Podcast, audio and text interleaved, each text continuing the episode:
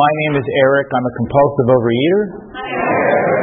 Uh, I'll go ahead and qualify. I have been abstinent this time for two years and about four months. I'm maintaining over a 50 pound weight loss. Uh, and excuse me, it's funny how I'm sort of overcome by emotion today. I think it's the large crowd or the green tea. Uh, I'm a man, so I'll blame it on the tea. Thank you for laughing. Uh, you know, it, and and I really mean that. You know, I've been in this program, been around this program a very long time, so I want to share with you what it was like, what happened, then what it was like, and what happened, and then what it was like, and what happened. But your laughter really helps calm me down. You know, there was a time when I was in program and going through an extremely horrible, just, you know, just one of those horrible times that we go through in program. And I heard a man speak. I can still remember. His name was Webster. I think he's since left the earth. But that fellow shared for 20 minutes and I was rolling in the aisles. And I was able to leave the meeting feeling a lot better than I came in. Uh, so again, so I've been around this program about 20 years. Uh, I am uh, just over 54, and I've been a compulsive overeater my entire life. Uh, I've shared before that I can remember eating part of a donut when I was about three or four, but by the time I was eight, I would have eaten the entire dozen donuts. Uh, I was a latchkey child. It's funny to think back that today, you know, we just so overparent the thought uh, that a child would walk home from school and then sit and watch Mike Douglas for two hours before an adult, you know, before an adult came home would, you know, you would you would call child services, and yet. that is precisely how I raised myself was, uh, you know, on Mike Douglas and uh, uh, and sadly cinnamon toast. Uh, I discovered cinnamon toast at an early age, and uh, when I came home, you know, I had two hours to just totally go at it, and uh, that's when I became a compulsive overeater. I love to share that, you know, as a compulsive overeater, Halloween was a high holiday. Uh, I used to go trick or treating, and you know, I'd be pounding on the door at 10:30 at night, you know, waiting to get candy. And so, uh, uh, I was very fortunate when I became an adult. I married an alcoholic, and it's nice to, you know, get close to somebody with an addiction. So we were both able to, to share our addictions together. Uh, I like to say we were happily married for four years, and we stayed married another six just to spite each other, uh, because marriage was too good a gift, too good a gift to give the other person. Uh, but eventually, it did happen, and. Uh, uh I got divorced, and that was when I first got abstinence in this program. Uh, as I said, that I was a compulsive overeater, and an interesting little story. You know, uh, my wife was a good cook, and she'd make a cake, and I'd eat the whole thing. And it got so bad in my disease that she had to literally draw a line down the middle. And she said, "You can have yours, in, you know, in one serving if you want," which I did, but you can't cross this line. And being somewhat obsessive compulsive, I was able to maintain the line. But so help me, mine was gone as soon as it was made. Uh, so I got abstinence the first time in this program, and I'm very lucky. I had a, a phenomenal sponsor. I, I, I still think of her. She lives in Santa Barbara now. Uh, but a great woman who came from New Jersey, and she helped me get abstinent. Uh, uh, I'm a sugar addict, so I will share my abstinence today is three meals a day, two optional snacks, uh, and I don't eat uh, uh, refined sugar, white flour, or uh, at the present time flax meal because I started doing some insane things with flax meal. Go figure. yeah everything but roll and smoke it. And you know, anyone who knows flax meal, it doesn't bind very well, and it fell right out of the papers. Anyway, but that's but that's for a different program. Uh, so. Uh, oh, thank you guys. You're really helping me this morning. Uh, and so uh, I got abstinence, and, and what I like to share is, you know, I was wonderfully abstinent for probably two to four years. Had a great weight loss, much like the weight loss I carry now. Uh, I was, uh, you know, like that. But one of the things that I never did that first time was really work the program the way it's supposed to be worked. You know, if we work the program correctly, we arrive at the 12th step, and there's nothing we can think that's better than seeing a newcomer and hoping, just hoping for the chance to talk to one of them. Uh, uh, and I didn't do that. And another thing that has troubled me my entire life is a little thing called dishonesty. Uh, and I can often be honest with other people, but I'm most dishonest with myself. And so as I slowly lied to me, I began to lie to my sponsor, and then before long, you know, you quit calling, so forth and so on, and you fade out. Uh, so I left the program. I started binge eating again. And there was a point in the early 2000s uh, or around 1999 when I wanted to get back in the program. Now, another interesting thing one of the greatest rules of the 12 traditions is that all we need to be a member is a desire to stop of overeating compulsively. In my sick mind, however, uh, I was convinced that I would not be let into the group again. And so I drove you know, from the valley over the hill to attend uh, what then was C.A. HOW, I think. Uh, you know, HOW was separate from OA at that time, and I attended HOW meetings for a while. And I got reasonably abstinent in HOW meetings and uh, almost began once again lying to myself, lying to my sponsor right out of the gate. And uh, uh, once again, the abstinence fell away. I didn't work the steps. I arrived at step nine and then graduated and never paid much attention to 10, 11, and 12. Uh, and so I left that program again.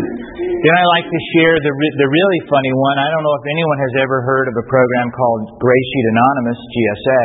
There is such a radical program out there. And Last I checked, it's such a difficult program to sustain abstinence because it follows the old literal gray sheet that there's actually only one meeting that actually face to face meets, and it's here in Los Angeles at the Fairfax Farmers Market on Saturday morning. Uh, and I went to that for maybe 45 days and couldn't couldn't hang it. Uh, and that program had like three people with solid GSA abstinence, and they were constantly just you know just three speakers over and over again.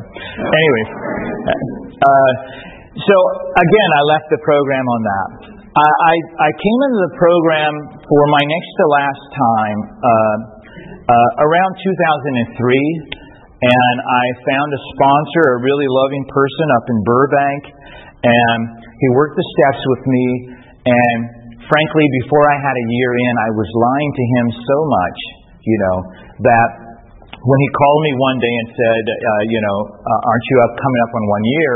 That was the one time I could get honest, and I said, you know, the truth is I've just been lying, you know, since then, and and lying by omission and lying by, you know, looking for the right way. My favorite thing to share is I used to call in a bag of oatmeal cookies as oatmeal and raisins. Right?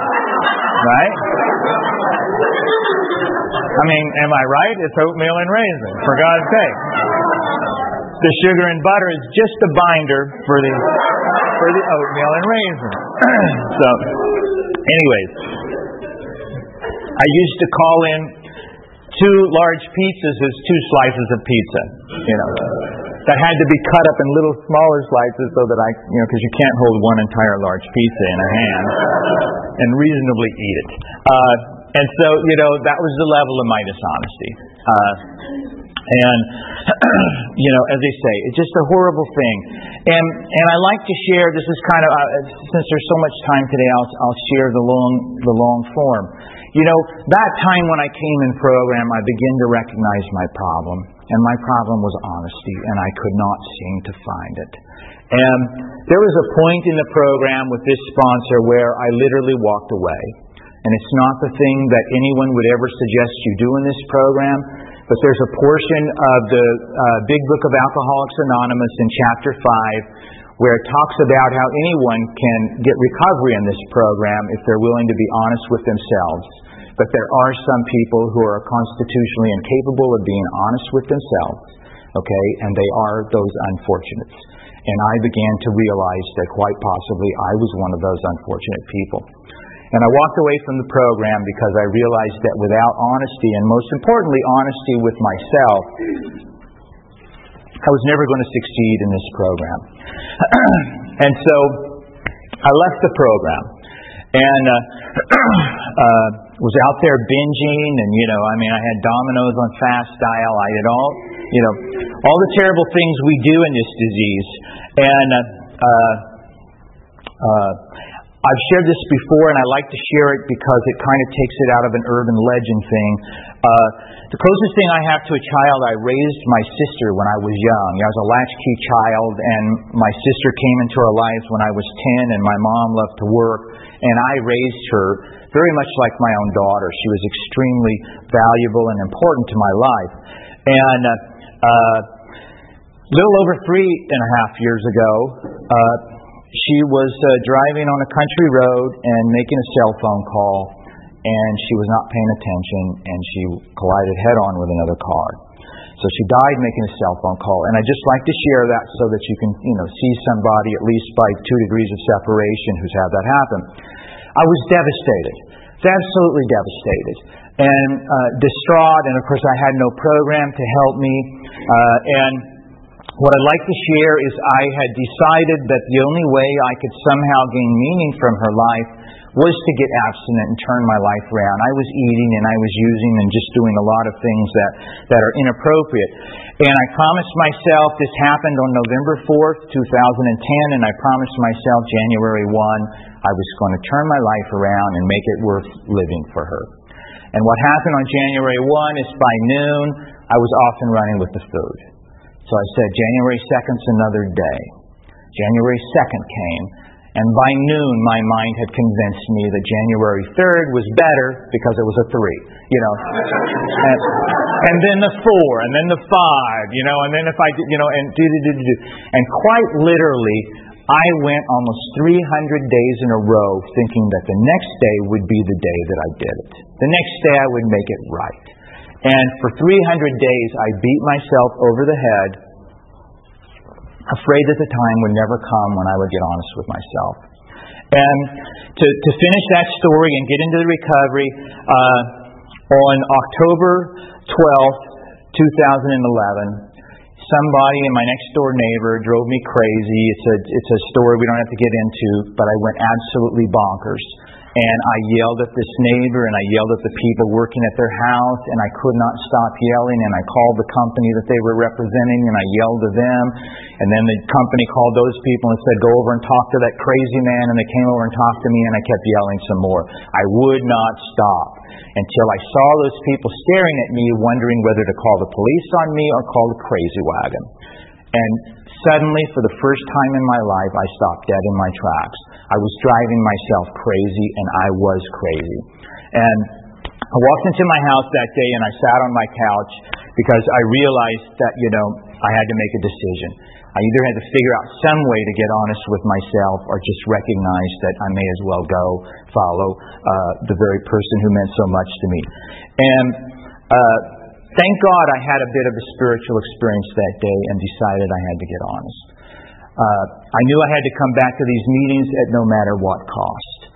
I went to a meeting the next day and, you know, sat in it quiet, disturbed, hoping against hope that, you know, I can make it. And I went to the 100 Pounders meeting a couple of days later up in the valley because uh, I was going to ask this man, who was probably one of the meanest men in program, to sponsor me. I knew I needed someone really good, and I was afraid to ask him that night. But he said something that's always that stuck in my mind immediately. When he pitched that night, he said, "You know what? If you're a newcomer, I don't care if you have one day or one meeting ahead of the next newcomer, you're ahead of that person, and there's no reason why you can't turn around and shake their hand. And that meant something to me. And I was so desperate for this program that I called my boss not two days later and said I need to change my work schedule so I could start at 8 o'clock so I could go every morning and stand at a meeting that happens in Studio City every day at 7.30 and just shake the hand of anyone who would come in. Then I went to a Sunday meeting there, and I was so fortunate. There is a Sunday meeting in Studio City where some men meet, and I shared the first Sunday, just so loony, that this man came up after the meeting and said, Do me a favor. I want you to drive to this restaurant. I want you to sit there, and I don't want you to move till we come and get you. And they came, and they sat, and they talked with me, and they got me back on the road to recovery. Now, I'm running out of time, so I would like to talk about recovery because I learned something really special this time around that I try to remind myself of every day. Uh, I'm powerless over food. And what I like to share as far as the misery of that one year and 300 days in a row is you can see what my mind did to me. My mind does not have my best interests at heart. When it comes to food decisions, it can think of a hundred wrong things and no right. Step two, you know, uh, came to believe in a power greater than myself. For many of us, and hopefully all of us, it is some sort of spiritual higher power that we can rely on. But at the very least, something I came to understand that day with those men is if I can get outside of my head at least, I can find an answer that's more lucid. You know, we can always tell our friends how to do the right thing. That's just amazing. You know, I can give phenomenal advice. I can't take it, but I can give it. You know, and and step three says, you know, uh, if I'm willing to turn over and recognize that I lack that decision making and turn over that decision making to somebody else, hopefully a higher power, if not just people I know in program. You know, I work with men that will call and say, hey, I'm here at this meal and I'm thinking of getting this. Does this sound okay? Because they know their mind is telling them, this is fine. You know, it's a bucket of salad. It's. You know, or it's it's you know a giant vat of this or that. Uh, and uh, uh, and and uh, we get help from each other because I realize that I can't make those decisions today. And is that okay? Okay, I thought that was my watch. Uh, uh, so I was trying to think, what do I have to do at nine twenty-five? Maybe that's the reminder that I'm 25 minutes late to this meeting. Anyhow, uh, and so, you know, uh, what I do today, it's so critical to me. One of the things that I found is so extremely helpful is to find a ritual. You know, it, it, it's interesting, you know, I. Uh, was raised in, in Christian churches and so forth, but it's fascinating. You know, certain religions have rituals that are very important to them. And one of the things I've discovered in this program is my morning ritual is extremely paramount to me because I get up every morning and it's a moment to take a reminder that I'm in this program and I need this program to get through the day. And so, uh, my father, I didn't share this, but my father had been an alcoholic. And what's fascinating is when I got recovery the first time, a father who I could never relate to appropriately, we found a way to forgive each other and become extremely close friends until, you know, he passed away. Uh, uh, and that was amazing. But uh, every morning while my coffee's brewing, I read from the big book or I read from something from the big book. I say a couple of prayers. There's a prayer I even made up for myself that I say every day. Uh, I try to meditate. Uh, I'm an aggressive meditator, and I practice that a lot because one of the things that that you know meditation hopefully can teach us is we can step back and we can get away from what's going on with us. My problem is I just attach to my own misery, and when it's not there, I construct it so I can attach to it. You know, I compulsively overeat because it gives me a pathway to hate myself in a different way. You know, when I'm hating myself because this is going on, I can get into this or that and I can totally hate myself for this, and it's not as painful as hating myself for that. And today I have to live through this. But I also have people in this program that I can share with. You know, and another beautiful thing in this program is the connections we make. And I mentioned before that I never understood the power of working with newcomers. But I'll give you a great example of what happened to me. I pitched at a meeting a few weeks ago, and a woman came up to it afterwards and said, Man, your sugar story is my story. I couldn't believe I was hearing the same thing. You know, and anyways, last weekend I went to meet. Uh, I'm from Oklahoma. If, if I, I probably didn't give it away, I don't have that kind of an accent, but I did say y'all to a couple of people. So, uh, uh, but some friends of mine from Oklahoma were in Las Vegas last weekend, and I went there to meet them. And you know, of course, that's Sin City and buffets galore. You know, and it's not an easy thing to do. Thankfully, I didn't eat at any buffets or anything. But what was really fascinating, and I'm so grateful for, is Saturday afternoon, this woman, while I'm in Vegas checking into my hotel, called me.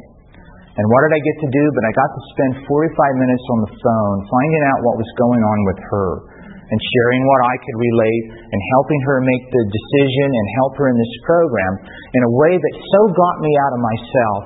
You know, there is no drug in the world when I hung up the phone that could have made me feel just as good and grateful for this program as I felt in that moment. And uh, this morning, when I come to the meeting, I still try to remind myself we've got to get out there and shake hands and meet the people. And it's so grateful to see all these people here today, you know, and to be a part of this meeting. Uh, I was sharing earlier, you know, it's funny, this meeting, I'm so glad that you have a greeter at this meeting. I only know one other meeting that has a greeter. But it's the most wonderful thing, you know, to stand there and greet. Because we, of all the diseases, we're a disease of isolation. You know, my preferred method of operation is to sit in my chair in my living room with the curtain drawn, you know, doing my thing. You know, that's my thing, man. You know, and if I could get paid for that, I would just totally, you know, I would totally do that thing. You know, you know. Oh, how happy I would be to say, yeah, my job is just isolating in my living room chair. Sadly, I don't get paid for that. I have to work. But, but this program and these connections, they mean the world to me. You know, I was just even surprised today, and, and I think my time's coming to an end, and I'll finish with this. You know, I got choked up this morning just thinking about the fact that there's so many people in this room, and that I would even have the opportunity to speak. And you know, uh, like I said, I just feel unbelievably great right now, and the only reason I feel that is because there's people in this room, and you laughed at something I said and when this meeting is over, we can all be happy that we were here for an hour on a Saturday morning, and hopefully our day will be great because of it. Thanks for letting me share.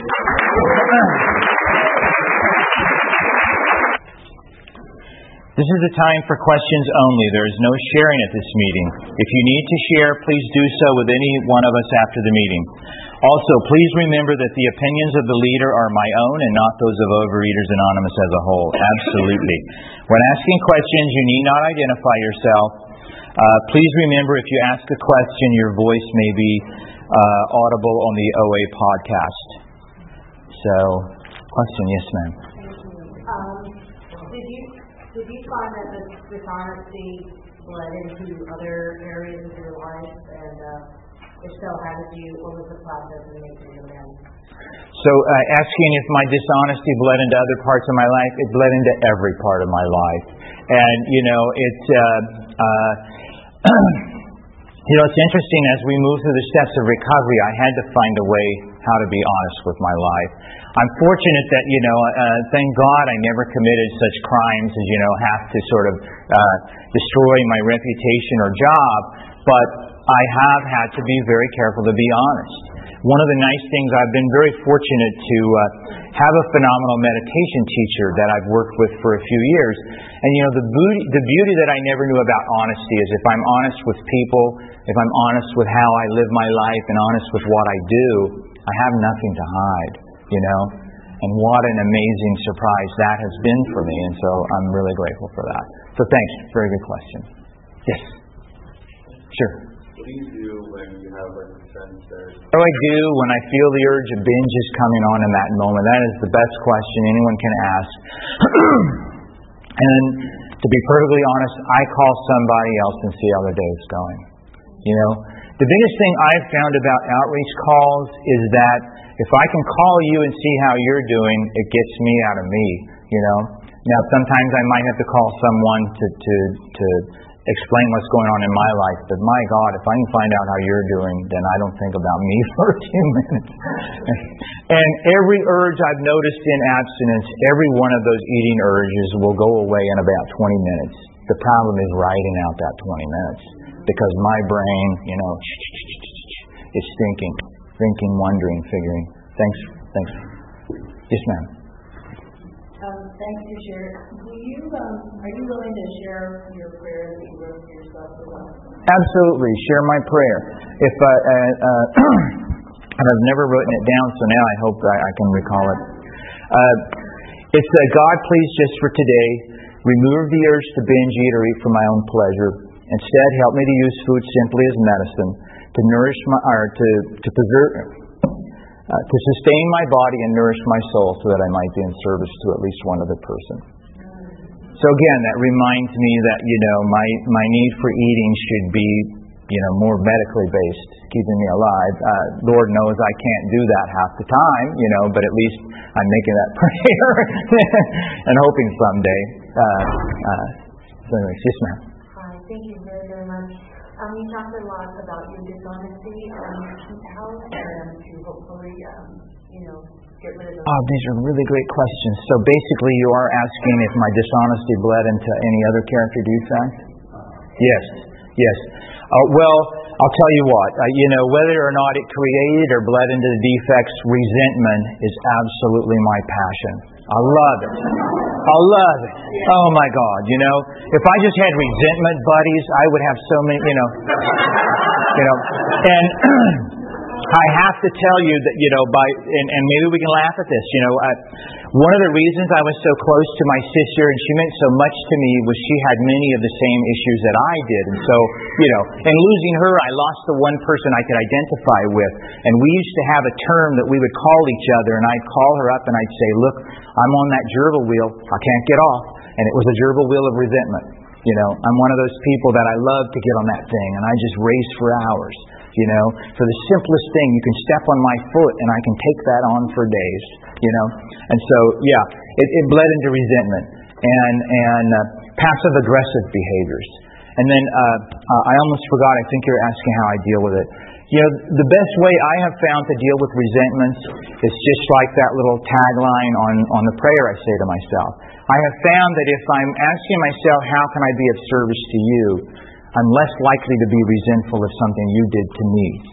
Because I'm less interested in what's going to occur to me. I'm more interested in what I can do to be of service to you. And sometimes it's just to get the hell out of your way, you know. Uh, but that's a very good thing, and then I'm not, you know, I can go on. And, yes, ma'am. Thank you for your share. Um, can you tell me a little bit about your sponsor, current sponsor? Absolutely. So you want to know about my sponsor and my relationship with him and my uh, relationship with my other sponsees. That's really good. And, and I learned this in my current sponsorship situation. As I say, I'm very lucky that on Sunday morning, the whole sort of core of us, uh, uh, from a fellow I call our uh, capo de capo on down to the, the, the little familias of sponsees. You know, the thing I mentioned that the most important thing I've learned is that my relationship with my sponsor is to hopefully operate as just a single cell of my brain in the effort to get multiple cells operating.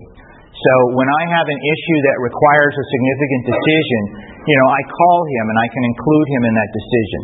Okay? When I'm thinking something about the food, I call him and I talk about the food. I don't know about any of you, but I can step on the scale and I can hop on that gerbil wheel for hours and days just by the number on the scale, whether it's up or down. You know, uh, if it's down, then I can suddenly see how oatmeals and raisins. That's a good lunch. You know, uh, you know, and when it's up, you know, and, and so so my relationship with my sponsor is that I call him, I discuss issues. I don't necessarily follow his advice, you know, but I include that. And I have a family of other people in the program now that I can call and I can include that. And uh, with my sponsee, I try to set up that same relationship. You know, out of the blue, my sponsee called last night uh, because uh, you know we don't have to get into his life, but something had happened that he doesn't always call me at night, hardly ever, but something had happened where he truly was thrown off his top. You know, uh, and and he called me just to let me know that that's what was going on and what did I think. And I said, you know, I, I'm the last person to ask about that, but let's talk this. And you know, and and and sometimes I can say, hey, you know, uh, I've called my sponsor a lot, who uh, is not very much of a, you know, doesn't have an answer for much of anything, but he knows people who have the answer, you know. And so he's the guy I call, and he's like, if it's a relationship thing or something, he's like, hey, you know, you should call so and so. They get in a lot of relationships, you know, or you know. you know, or whatever. So, so uh, that's how that works. Is it's a it's a network of people that help me make the smart decisions instead of the decision my brain wants me to make. Yes, ma'am. Um, the people in Al-Anon in this room are going to laugh at the oversimplification of this question, but tell me about your experience dealing with other addicts, if you don't mind, you know, example. Uh, so you're asking about my my relationship with other addicts? You said that your um, relationship with your father healed. Okay. So do you want to know maybe the healing part of it? Okay.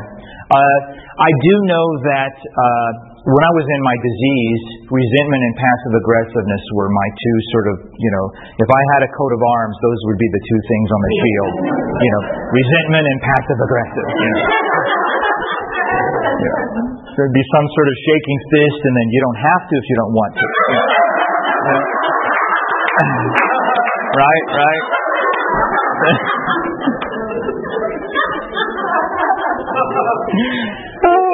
Even I might listen to this podcast. But, uh, but uh, so you know, uh, in my disease, the synergy is is phenomenal because addicts can really help you with your, with your resentments and anger. What I have found in recovery is, like I say, more along that lines uh, of trying to be of service. I can tell you, you know, just the worst example I could give is an example of a relationship I've been in for almost 20 years that was held that was uh, occurred a lot over my years of disease and in and out of program, everything I described, and. Uh, uh, when I got recovery this time around, of all the people who supported my recovery was this this person, you know, and it's phenomenal. As much as I had beat beat her, you know, down, and I mean mentally, obviously, but you know, but just over the years of the resentment and so forth, very recovered. But what's interesting is the the minute I went to looking to what I could get from her, to how could I be of service to her, it totally flipped that relationship around. And so what I find is that when I can come into this room and think, how can I be of service to somebody, it just totally changes it. And I don't know if that answers your question, but that has been, that has just been one of the biggest life changing things for me. And whenever I get resentful, you know, the first thing I try to think to myself is if I'm, resent, you know, how am I resentful if I'm trying to be of service? How am I not being of service because I'm resentful? You know, so I hope that answers. Yes, ma'am. Thank you very much. You sort of separate being an aggressive meditator. Talk to that for a minute. Sure. And the other thing is, when you if you do a step ten or something like that, reviewing your day, how do you deal with um, defective character and leading and six and seven? Okay, okay. There's that is two questions. One uh, about. Uh, uh, let me try and get the second one first because I want to make sure I understand it. You want to know how do I do step ten and relate it back to character defects? Well, if you, if you do a step ten and you find something happen, do you go back to six and seven? Yeah, absolutely. Because you know the the truth is, step ten is really about. Uh, you know, redoing the inventory and reprocessing, you know, four, five, six, seven, eight, and nine, frankly. Ten is just encompasses all of those as one. And so, yes, whenever I have a resentment, just like I described in the, in the, the question before you, uh, there's a character defect in there somewhere. I'm looking to get something out of the transaction. The only real way to be resentful is if I get something out of the transaction. If I'm trying to be of service with you, you know, and I come away with a resentment, it's most likely because I was hoping for some element of gratitude, you know, and, and, and so forth. But talking it over with someone else again is how I can often figure that out, uh, you know, because my own mind will cloud it. I don't even know if that answers the question. But step 10 is extremely important. And it's mostly important, you know, like the big book talks about, you know, we want to look back at our day at the end of the night. If I'm going to bed and I'm on that gerbil wheel, I'm not going to sleep well. And anytime I'm on that gerbil wheel more than about five or ten minutes, I know I've got a problem. Okay? Now, uh, uh, I should get more exercise, so maybe I need to be on the gerbil wheel a little more. But, but, uh, but you know, I have a problem, and I call somebody and I figure it out. One of the worst problems I have uh, to this day is I've spent a life so detached from my emotions, I don't know how I feel half the time. And so the nicest thing that my sponsor has really done for me is to try and push back on me and get me to understand how I feel. Uh, now, aggressive meditation, let me answer that. Uh, it's full contact. No, no. Uh, you can get bruised. You know, no. Uh, uh, I'll just come out and say it. What I mean by that, I've been around meditation most of my whole life. Uh, uh, it's funny in that whole Beatles 50th anniversary thing. I was thinking, you know, I did. I went to learn TM when I was like 15 in the in the mid 70s, and did TM for 20 or 30 years, 15 minutes a day, you know, or 20 minutes morning and afternoon. Uh, and then after my father died, um, uh, which was about 2005, 2007, I really thought I probably should get serious about meditation. So uh, for a while, uh, I actually sat with a group that met in the mid city. Now, I want to qualify by saying that, you know, there are so many different ways to meditate, you really have to find the one that hits for you. So I want to share this, but I don't for a moment want to suggest that everyone should do things my way. Uh, you know, but I sat with that group for about a year. Now, uh, uh, I have always had a fascination with Buddhism, and I'll try and make this fast, and, and we don't need to get in that, you know, go in that direction. But I've always had a fascination with Buddhism. So, uh, in, in a lot of my travels, I'd always traveled to these Buddhist temples, and I had been I've been in Asia and traveled to a lot of them. And what's funny, in all these countries where no one spoke English, sometimes they sell these little books in English at the temples. Or not sell, you know, they give them away. And and and they were written by this fellow. Uh, uh, you know, same name, and I always thought it was just, you know, maybe some some monk that was in the U.S., learned English, and went back and wrote them. Well, one night I was Google searching, and I found out that this person was here, you know, not only in the U.S., but down in Southern California. And I just went back and learned from him. Now, my meditation, I try to meditate a pretty long amount of time in the morning and evening. Uh, and I really do, the more I meditate, the more I understand how that is supposed to be a gateway to help us understand, uh, uh, if you don't mind me saying with a few minutes left, you know, the Four Noble Truths. I find that the 12 steps uh, in the Big Book of Anonymous are amazing in how they line right up with the Four Noble Truths. The Four Noble Truths briefly are there's suffering in life, there's nothing we can do about it, but all suffering has a cause. The second noble truth is there is a cause for suffering. The third is there is such a thing as an end to suffering. There's actually a thing known as unconditional happiness, and there is a path to get there. Okay? Now, if you look at the steps of recovery, oh, is that time? Okay, I'm sorry. Five more or time? Oh yeah. So wrap it up. So, anyways, the twelve steps uh, in in uh, uh, in Overeaters Anonymous line up perfectly with those noble truths because the recovery steps of 10, 11, and 12 are nothing less than the steps on the path to uh, the most unconditional happiness we can achieve in this life. And I meditate a lot to reinforce those, and I don't know if that answers the question, but I hope. So, thank you guys so much.